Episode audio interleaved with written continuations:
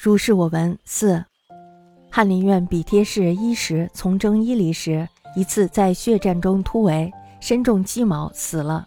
两天两夜之后又苏醒了过来，骑马急追一昼夜，终于追上了大部队。我与薄熙斋同在翰林院任职时，见到伊石身上有伤痕，仔细询问事情的原委。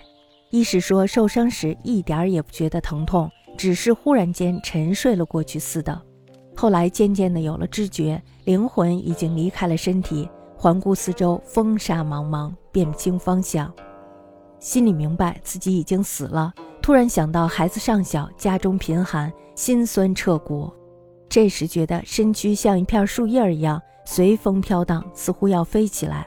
突然又想到这样白白死去，不甘心，立誓要变成厉鬼再去杀敌。顿时觉得身躯像铁柱一般，风怎么吹也不能动摇。徘徊矗立片刻，正想直上山顶观看敌兵在哪里，顷刻间如梦初醒，发现自己正直挺挺地躺在血泊里。薄熙斋听罢叹息说：“听这么说，让人觉得战死并没有什么可怕的。”这么看来，做忠臣烈士也是容易的。人为什么害怕而不去做呢？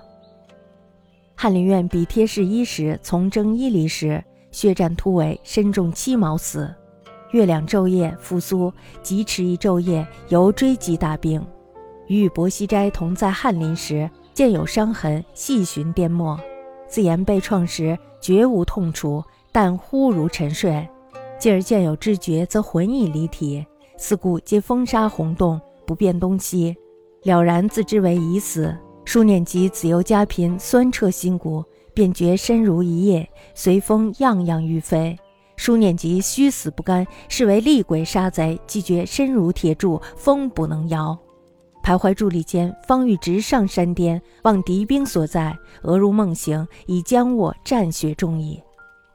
齐斋叹息曰：“闻此情状，使人觉。”战死无可畏，然则忠臣烈士正负以为，人何惮而不为也？